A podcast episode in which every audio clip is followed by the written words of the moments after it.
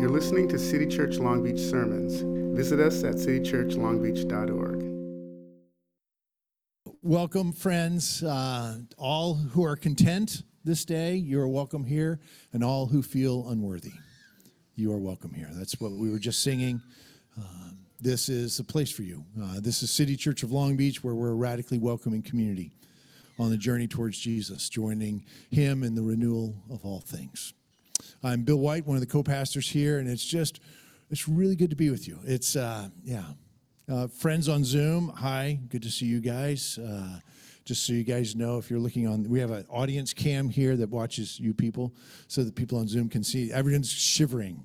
So that's if, if, if it seems like the picture's blurry, that's because everyone's just moving. Okay. Um, so uh, one order of business. Our normal bathroom here is closed so there's a bathroom right here with the yellow sign on the door. That's the bathroom and there's also all the way in the at the top of the auditorium there's another restroom. Um, so one of the things we like to do around city church is we love to bless our kids because we think kids are awesome totally amazing. I see some amazing kids here like yes and yes fantastic human beings um, and so Megan Clendenning is going to pray over our kids. Where art thou? Here you go. Come on up, Megan, and pray for our kiddos today. Thank you. Hi, everybody. Good morning. Will you play, pray with me? Dear God, thank you so much just for this day and for our kids. I thank you so much for all that they teach us. And I pray that you keep them safe and happy and healthy and that you watch over them and know and that they know that they're so loved by you. In Jesus' name we pray. Amen. and you can all come with me and Miss Hannah over there to do a little craft. Party time for the kids. Uh, and then if you would welcome up our other co-pastor, Brenna Rubio. Oh, don't think I'm going to forget that. So, and sometimes, yes, yes. So sometimes around City Church, we uh, we call this man the the, the do we call it the the pastor's wife?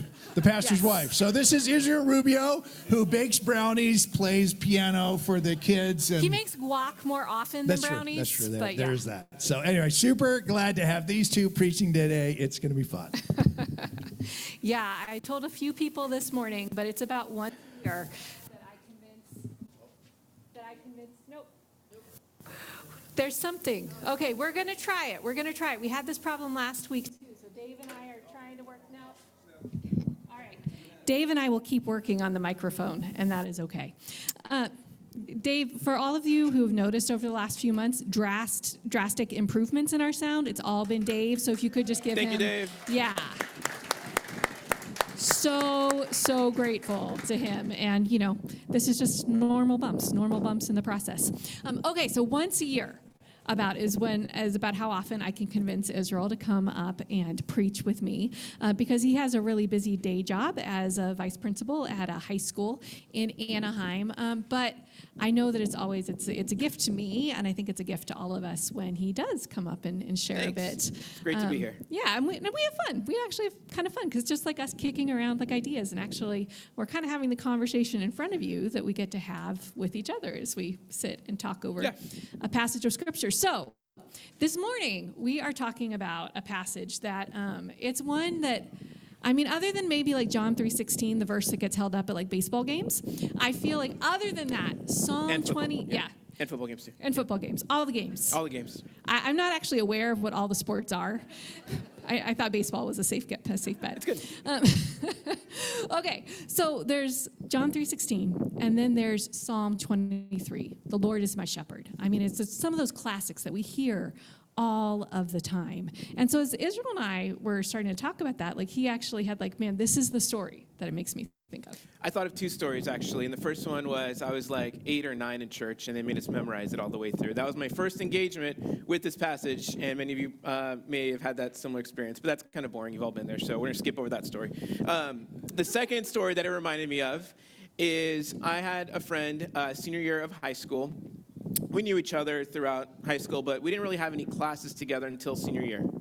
And we bonded because we both like it's that age where like you watch The Godfather for the first time and it like just blows your mind, and then all of a sudden you think you're like a film critic and like you know like you don't watch movies anymore, you watch films, and so you're really foolish. So he and I totally uh, just got to be buddies at the same time because we all we talked about is Godfather one, two, and three, and, and all this stuff. And uh, we would work on our Al Pacino impersonations, and it was just a great time to be 17 and in high school. And so um, when you grow up in an evangelical church and you have a really good friend like that, obviously you want to uh, convert them so that they can go to church with you. And um, I didn't think that there was anything nefarious to it. Like I didn't think I was going to get like bonus bucks at church or anything. Like at the ultimately, I like I just want to have someone to talk about Godfather with when I'm in heaven, and he would be he would be a great person to talk about you know movies and stuff when we're in heaven. So um, when I broached the topic Okay. with, with him, one day, I said, hey, Nate, um, you know, what do you think about going to church? You know, that's a big part of my life. Like, what do you think about going to church? And he's like, yeah, no, I'm, I'm no sheep. I'm not gonna, I'm not gonna do that. That's, that's not for me. That's not my scene. That's too many people being led around. You know, it's, and for the first time, I didn't really know what to say to that. Right? Because my first, like, my gut response was, I'm not a sheep. I can think for myself. And then I realized we're reading a, a passage from the Bible, which in both the Hebrew and in the you know second half of the New Testament, there are many metaphors and stories about sheep and shepherds.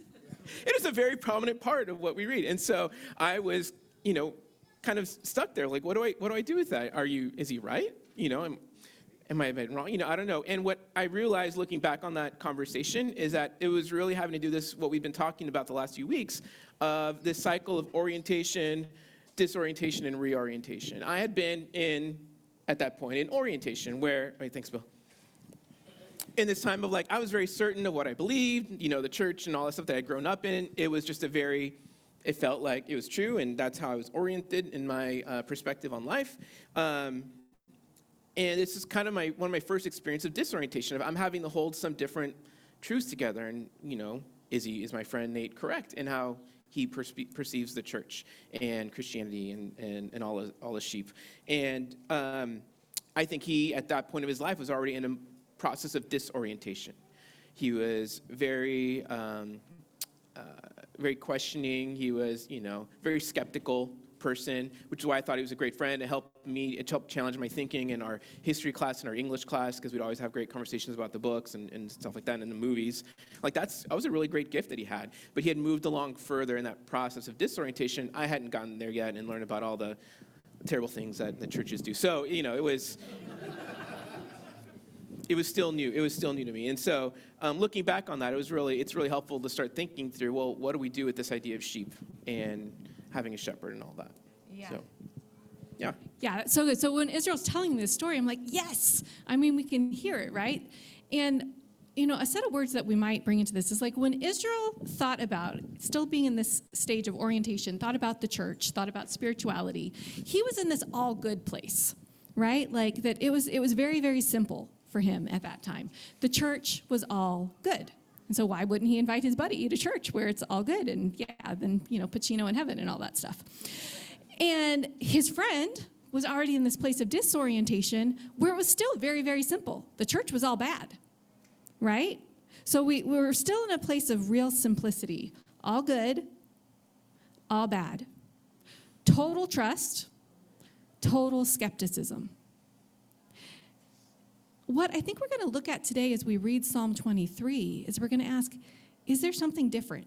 Is there an option beyond all good and all bad? Is there a way to hold the good and the bad in tension? For us to really kind of say, no, the bad, like that's real. The questions are good, they're valid. Can we trust anyway? Is there good mixed in there anyway? Can we live and can we hold the creative tension? Now, as we listen, one of the things that I want to recognize, because we're gonna we're about to read Psalm 23, but as I've already kind of pointed it out, and I think many of you resonated, like many of us have heard Psalm 23 over and over and over again. And there's that phrase, familiarity breeds contempt. You get too comfortable with something, it just kind of like, woo, you know, can just totally go over your head. So I want to invite you into a different way of listening this morning.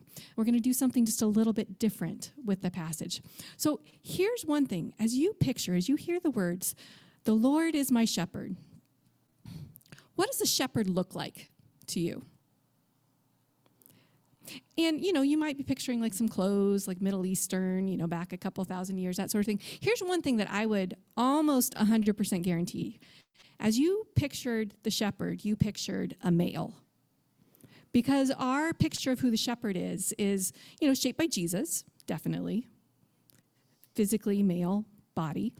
Um, is shaped by David, you know, one of the kings in the Old Testament who was a shepherd, and lots of stories, like even in the kids' children's books, right, about David, David as a shepherd.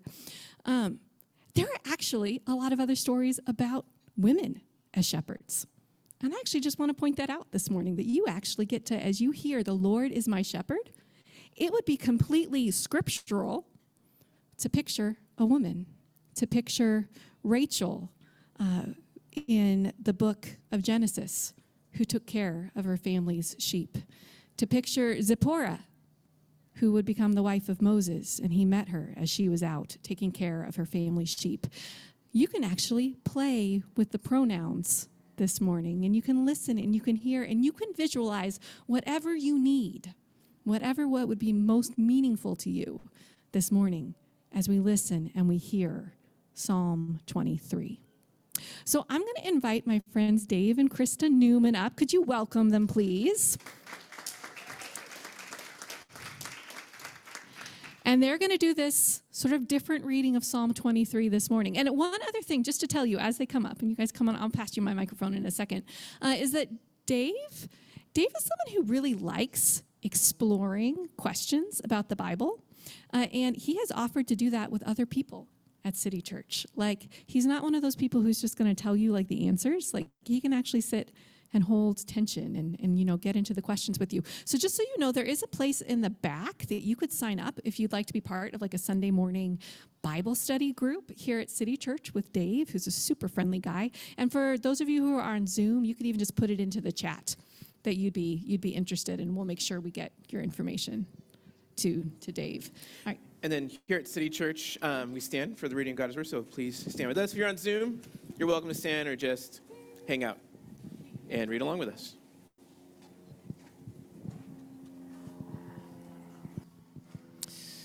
The Lord is my shepherd, I lack nothing. She makes me lie down in green pastures. She leads me beside quiet waters. She refreshes my soul. She guides me along the right paths for her name's sake.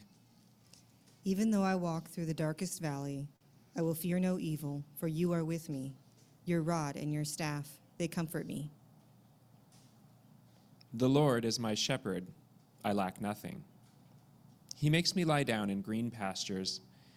He, li- he leads me beside quiet waters. He refreshes my soul. He guides me along the right paths for his name's sake. You prepare a table before me in the presence of my enemies.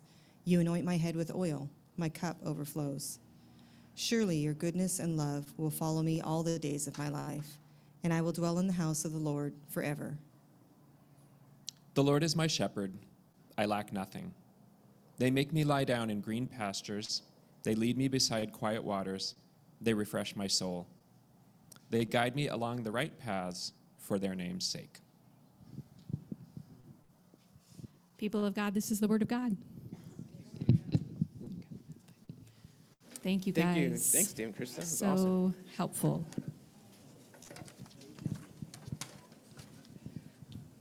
So afterwards, I'm really going to be curious what that was like for you to hear that passage with some different pronouns. As we start to lean in together, um, I just want to I want to think a little bit more about this objection that Israel's friend had to the idea of being sheep. And what does that bring up for you as we think about this? I mean, this is the clear imagery. It's, it's the sheep and the shepherd. The Lord is my shepherd who guides me along the right paths for his name's sake. Though I walk through the darkest valley, I will fear no evil. You're with me. Your rod and your staff, they comfort me. Like, what comes up for you when you think about being sheep? Um, I know that there are going to be some of you where what comes up is actually quite a bit of comfort.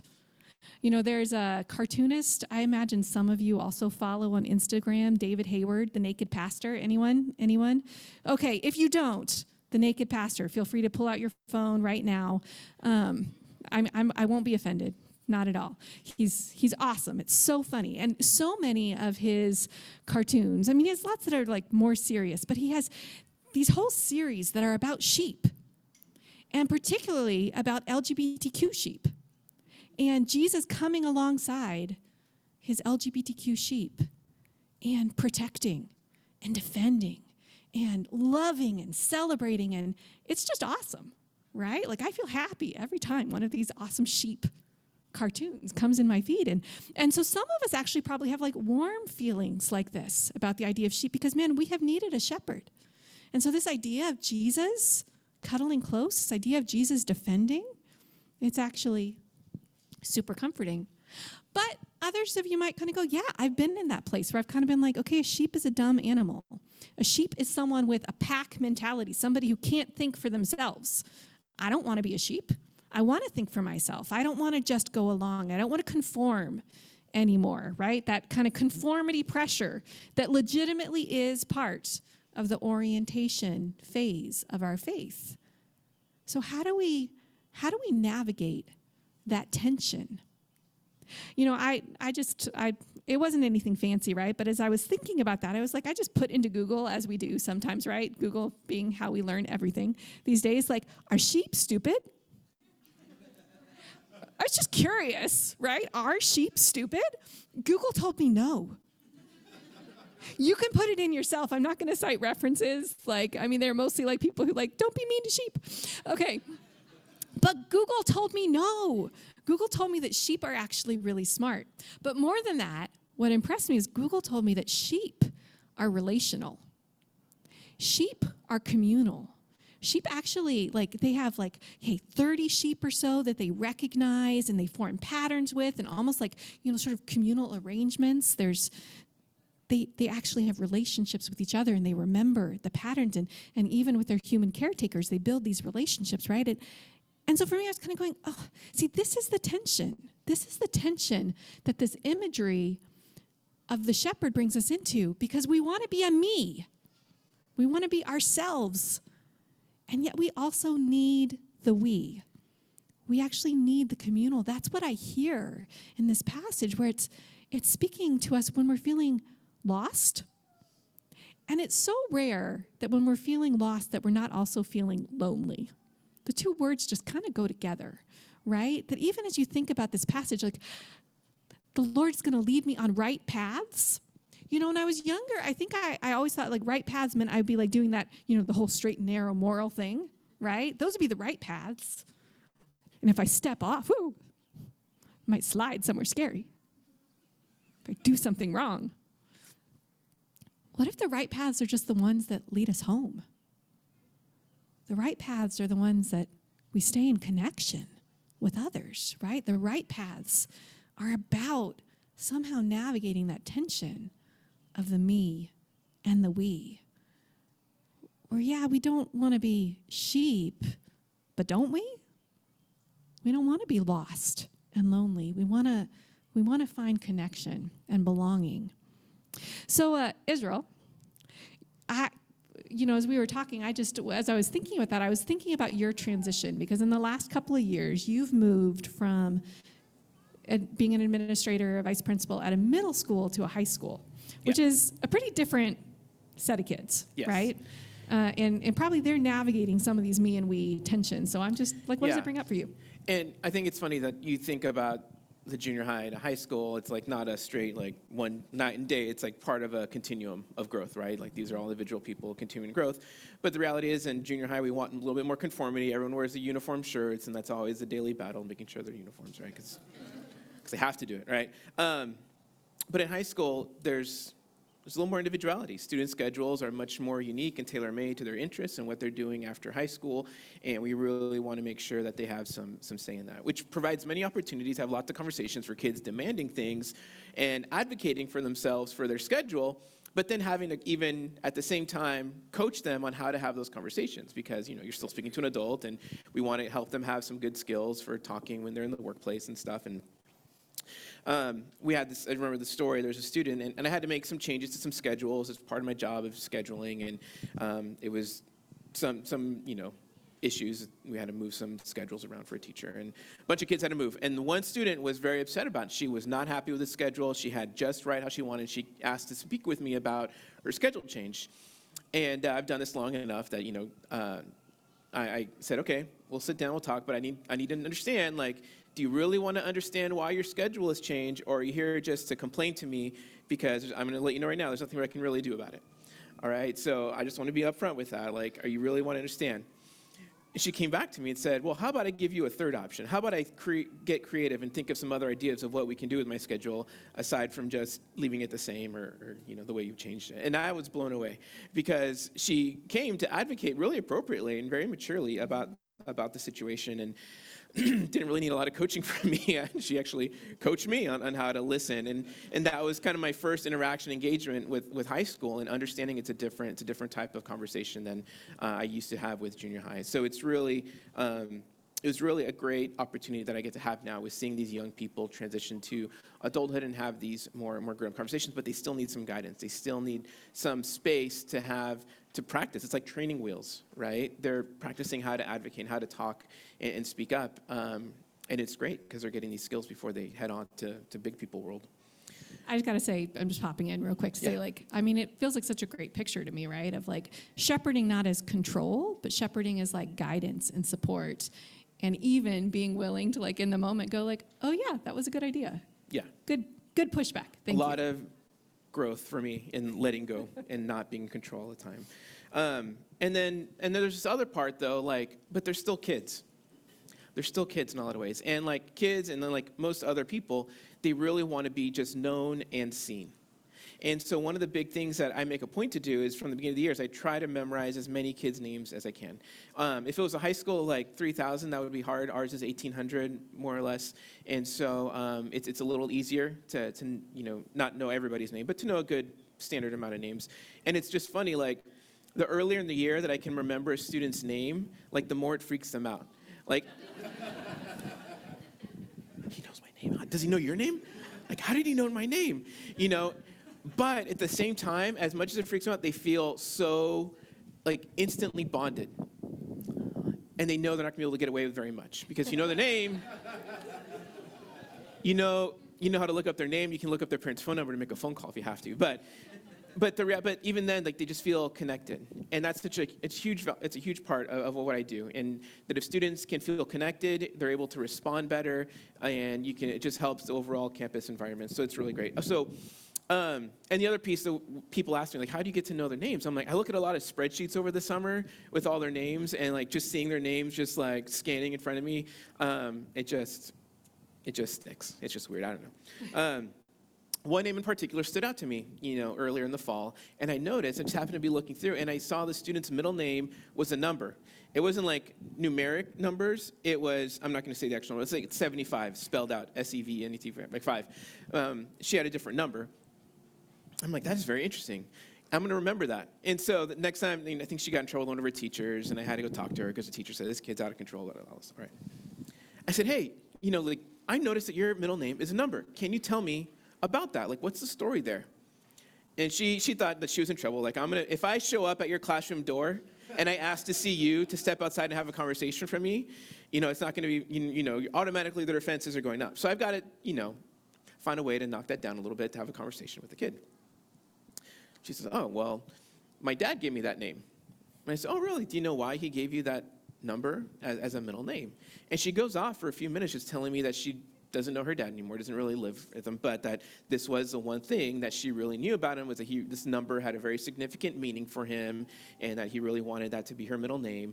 Um, and so in that moment, like, I don't think she'd ever told another adult that story ever before. And by me just leaning into just tell me about yourself and I've learned about your name, tell me about that, like there's a connection there and there's a bond, right? Um, and, uh, you know, yeah, I had to tell her to be nicer to her teachers because she's, she has a mouth, you know, so, you know, you have to watch how you talk to your teachers. And, but still, I can now use our connection, our relationship now, because I knew a little bit about her, and knew a little bit about, about that story um, to encourage her to do a little bit better, right? So that naming piece is so huge for, for young people. I mean, it's huge for anyone. And for anyone, right, Like, yeah. I mean, for all of you, like, um, like here at City Church, Bill is better at it than I am, right? But how how long did it take for Bill to know your name, right? And to be able to like go up and, and pat you, you know, "Oh, I'm so glad you're here. And he means it every time, even if he says it a hundred times every Sunday, right? I may get to like 10 of you. I'm sorry. We're just wired differently. Um, but it matters, right? And so to believe that Jesus is the kind of shepherd, that God is the kind of God who somehow is looking at the spreadsheet full of names and also seeing you, is somehow holding that me and that we. And then here's the last kind of final piece, right? Because while, again, like in our, our kind of imagination around Jesus as shepherd, you know, we gravitate towards that naked pastor, Jesus doing this and Jesus doing, you know, the reality is, he actually invited all the people around him to do the same thing. He didn't say, I'm the shepherd. He said, We're all going to be shepherds. This is part of what it means. I see the sheep and they're, they're harassed and they're confused, these people like sheep without a shepherd. And so, friends, let's go. One of the last things he said here on earth was him talking to Peter and saying, Do you love me? Feed my sheep be one of these shepherding type people. And what we're talking about here today is when you do that, know that you're not treating people like they're stupid. You're just knowing their name. You're leaning in. You're saying, hey, it's not about telling like the right path versus, versus the wrong path, you know, live a moral life. It's, hey, you can come home. You can belong. There's connection, there's community available to you. So, one just story I want to share about here at City Church, and a few of you are here, but you know, a couple weeks ago we had an Ash Wednesday dinner where really I know that for quite a few people who came, because we've been in this weird, you know, post COVID, everybody's trying to figure it out. And like, you might feel like when you come on Sunday mornings, if you feel like you don't know people yet, you're not alone. So, quite a few people who came for this Ash Wednesday dinner were in that boat of like, I really don't know that many people yet. And so, I'm showing up with some fear and trembling, wondering if I might learn a few names and if a few people might learn my name. So it was a fun time in so many different ways, you know, and, and seeing some of those connections happen. But at the end, a few women walked up to me and they didn't know each other coming into the evening, but they had ended up sitting at the same table, eating their soup and salad and stuff, and, you know, super simple time. But they walked away saying, hey, this is what we decided. You know, all of us feel this like need that we want to come to church more in person. And Zoom folks, anybody, this is not like a closet, you know, like push for you to come in person. You're on Zoom is totally fine, totally fine. But these particular women, they were like, we want to come more in person, and it's going to be easier if we know that someone's going to miss us. And so they traded their information, right? They, they traded cell phone numbers and made a commitment to each other that, hey, if I don't see you on Sunday, not to guilt you, but just so that you know you were missed, I'm going to text you. And I'm going to say, I missed you today. It was so beautiful, right? And it was so like, this is what it means to shepherd each other right? It's simple stuff like that. It's not complicated. You don't need to go to seminary to do that. It's human. Was so good. So it's really interesting to think about the spaces where that occurs, right? That occurs after work, at a home, around a meal. Um, that's really cool. And, and so we, we take that we look at the next verse, or the, we look again at that, that scripture from Psalm 23. The Lord is my shepherd, I lack nothing. Uh, he, she, they make me lie down in green pastures. He, she, they lead me beside still waters. They refresh my soul. And that idea that the shepherd is providing space for you to pause and stop from our lives, that's, that's amazing. And I think you know, that's what we see in that uh, example that Brenda shared. And I thought about that in school, like what would be like a really good example of pausing, stopping, refreshing. And um, I don't know why it's very, it, it, occurred to me later on uh, this week, and I thought, like, oh, that's like detention. And I don't know if you've ever seen 10 Things I Hate About You. They're all crammed inside a classroom because they're in trouble. It's this punitive measure or whatever. But um, I'm, I'm, sorry, I got to just like, yeah, all of you are going to be reading Psalm 23 now thinking, detention. okay, so keep going, unpack this. I'll get there. So, so you know we have a problem, and, most schools I've noticed have this problem too recently. That kids in during COVID just had to click into their classroom in their pajamas, and that was it, right? But now you're back in school. You want to talk with your friends before you get to class, and now everyone's like late all the time to their classes. Maybe a few teachers too, but that's okay. So so people are just late to start off the class, right? And um, in response to that, we're trying to support the teachers, make sure your classes get started on time. Uh, and so we're doing what's called tardy sweeps. And we choose random times in the week, and teachers lock your doors, and we're going to round up. I know we already had a sheep metaphor, right? We're going to round up a bunch of kids, Corral and, them. and we, uh, we're going to get their names, assign them detention. You have 30 minutes after school. Be on time, please. So detention, um, not in a classroom. We we're trying to find a really good space. I work with two other assistant principals, or just kind of and a principal. So there's four of us on our team, and we found the auditorium. It's not a huge auditorium. It still holds, you know, maybe 200 people, and um, you know we have 20 kids on any, any given day. So the rule for detention is your backpack and your phone and your phone have to be left up at the front, and then you go sit down. You can't sit next to anybody. Two seats, two three seats apart from each other, uh, and it's 30 minutes. And what I realized after a while is like, these kids do not look totally, yeah, they're a little bummed at the beginning. They have to, they can't go with their friends, they're in detention. But it's actually, they're very rested. Like, not like they fall asleep, but you can just tell, like, they're just releasing some tension from the day.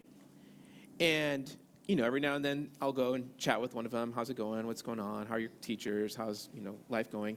And just the idea that something that's initially we're trying to use as a punitive measure it's actually a really great restful pause in their day after school and just seeing um, that's very valuable especially the disconnect from their devices and it's really god is thinking um, carrying that to its next conclusion of like wow students post covid we've seen a rise in mental health issues we've seen a rise in anxiety and how can we provide spaces for these kids to just pause in the middle of the day if they're feeling anxious in class or whatever, and, and really helping the teachers and helping them understand, like long term, this is going to benefit your classroom if we can just get them out for five minutes. Maybe they need to take a lap. Maybe they just need to listen to a song, and then they can re-engage in your class. Um, there's a benefit in that. It refreshes their souls, right? And how much does that still hold for many of us? That at the end of the day or in the middle of the day, I need to pause and refresh my soul, unplug, and just sit and be. And what, what a huge benefit that is for all of us, not just the, the students that I encounter. I mean, I love that example, and then it, but it all so it really pulls out for me that word makes. He makes me lie down, right? Like this part of going, okay, it's good for the kids, but do they want it? Do they want to go to detention? No. So, you know, Israel was sharing this story and we were, you know, continuing to talk. I, it made me think a little bit about parenting for us these days. You know, Israel and I have been at this parenting thing for a while now um, 14, almost 15 years. Yes, Dia's waving there in the back. You know, and so we'd like to think that we're pretty okay parents. I think beyond that, you know, I'm just not sure I want to claim that, right? But we would like to think that we're pretty okay parents at this point. And yet, you know, if you and I were talking one on one, I would tell you, like, man, it has been one of the hardest parenting seasons. And I feel like we're being kind of stretched like, man, just okay is not going to be good enough in this season. Like, we've got more to learn, we've got growing that we have to do as parents. And, and part of it is around this, this whole idea of what do we do when it's hard, when our kid is struggling, when our kid probably needs to be made to lie down and rest. So I just wanted to, to share this because it, it just it just jumped out at me. Um, I've never been one to call my kids like good or bad, right? Like my kid isn't being good or being bad. But I would admit I probably have thought in terms of like good versus bad behavior, right? So there's a little bit of distancing. It's not my kid itself, but the behavior I still might think of as good versus bad. And one of the ways I've been learning and growing and being challenged over the last few months in particular is instead to think of it more as an idea of like, what is my kid's behavior showing me? So now it's not good versus bad behavior, but it's regulated versus dysregulated behavior. How's my kid doing internally? Particularly just in terms of like just where they're at mentally. It's mental, emotional health, which you know, it's it's just for all of us. These are these are some of the questions, uh, and so I'm I'm going to go over this really quickly because I think it's really cool. But I'm a nerd, so I'm sorry. You know, if you're not nerdy, just blank out for the next two minutes. Okay, so when we're thinking about regulated versus dysregulated behavior, we're thinking about three types of brain that we have at work in all of us. And I'm going to show it like this. So, this is your brain working all together. This is a regulated brain, and it involves a thinking brain, a feeling brain, and a plain old survival brain, the reptilian brain, right? And so, when my kids start to struggle and get dysregulated, first the thinking brain goes offline, and yet I might still start like trying to talk to them and like telling them things, right? And like, you know, giving them advice and like acting like they have any sort of reasoning capabilities when the thinking brain is clearly gone offline. Instead, what I should be doing is talking to emotional brain because it's the one in charge right now. But then sometimes my kids get so upset that emotional brain even goes offline and all I'm left with is survival brain. Survival brain that is sure that they are walking through the valley of the shadow of death because I did not give them the right snack or I parked in the wrong space, or whatever it is that has kicked them like into like the world has just exploded for them, and survival brain is firmly in charge. And when I recognize that survival brain is firmly in charge, all I can do is sit with them. All I can do is say, I'm going to keep you safe until the storm has passed. And I'm going to sit with you and I'm going to breathe with you. I'm going to let you listen to my heartbeat. I'm going to keep you safe. You're not going to like it necessarily. We may be sitting in the bathroom because that's the one place that I can keep you safe right now. But we're going to breathe. And so I wonder how often God does that with us. I wonder how often we need to do that with each other. Like, even the story of like detention, I'm like, how much does it matter that these kids aren't isolated? Are they helping each other co regulate as they sit and listen to each other breathe in the silence? Are they helping each other calm down? How do we do that for each other? Are there times that we want to show up with like the logic and the advice when someone really just needs a hug? Are there times that we want to show up even with comforting words and all they really need us to do is sit with them or bring them a snack? You know, say, hey, I'll, I'll sit and watch the baby. You go take a rest. right? How do we how do we let God lead us into a place of regulation? How do we do that with each other? Is that part of what it means to shepherd each other like God shepherds us? And it's amazing because it's not just like one of the kids, it's like times four. And uh, yeah, in our house. And like, we used to do man to man, and now we're in the zone defense. I don't know if there's people can understand that. Another sports metaphor I just barely metaphor. get. I have to throw it in, just think it's obligatory. Anyways.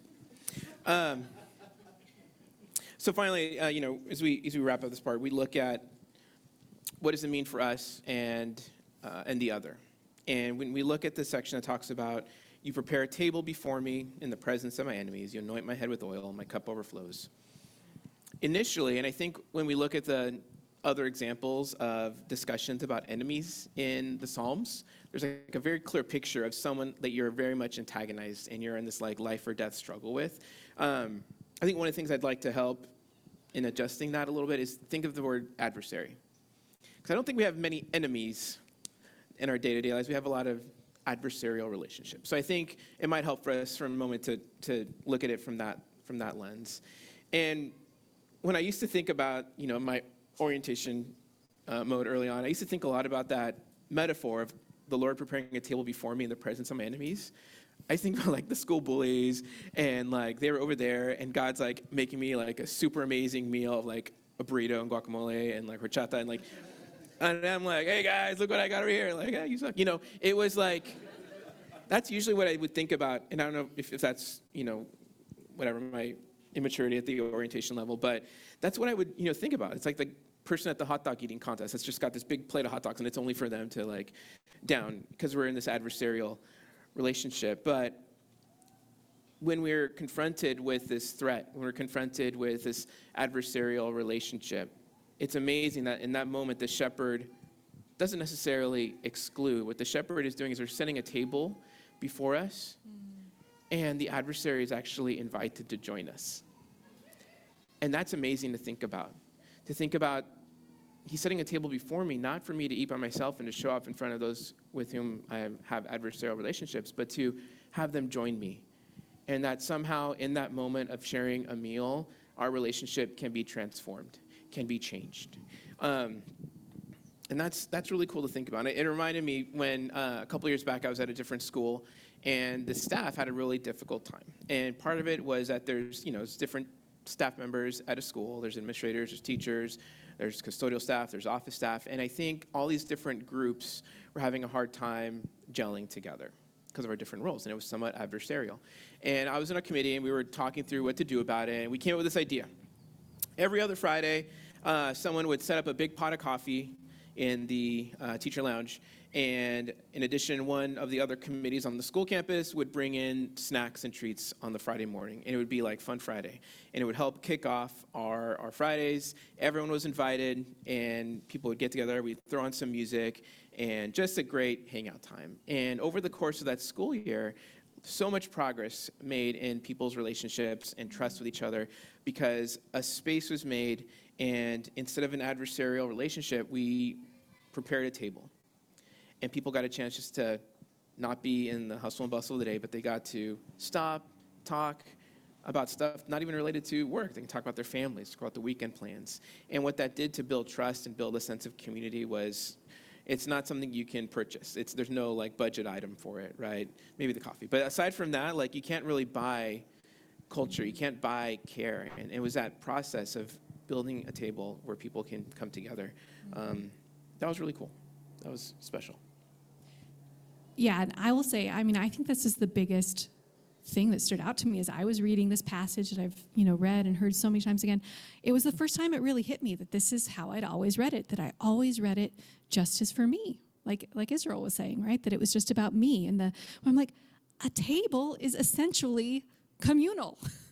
like it's amazing that somehow I I mean it, it probably just shows how deep this strain of individualism goes in our culture and in our, our churches. And you know that it took me this long to, to realize like oh a table is communal.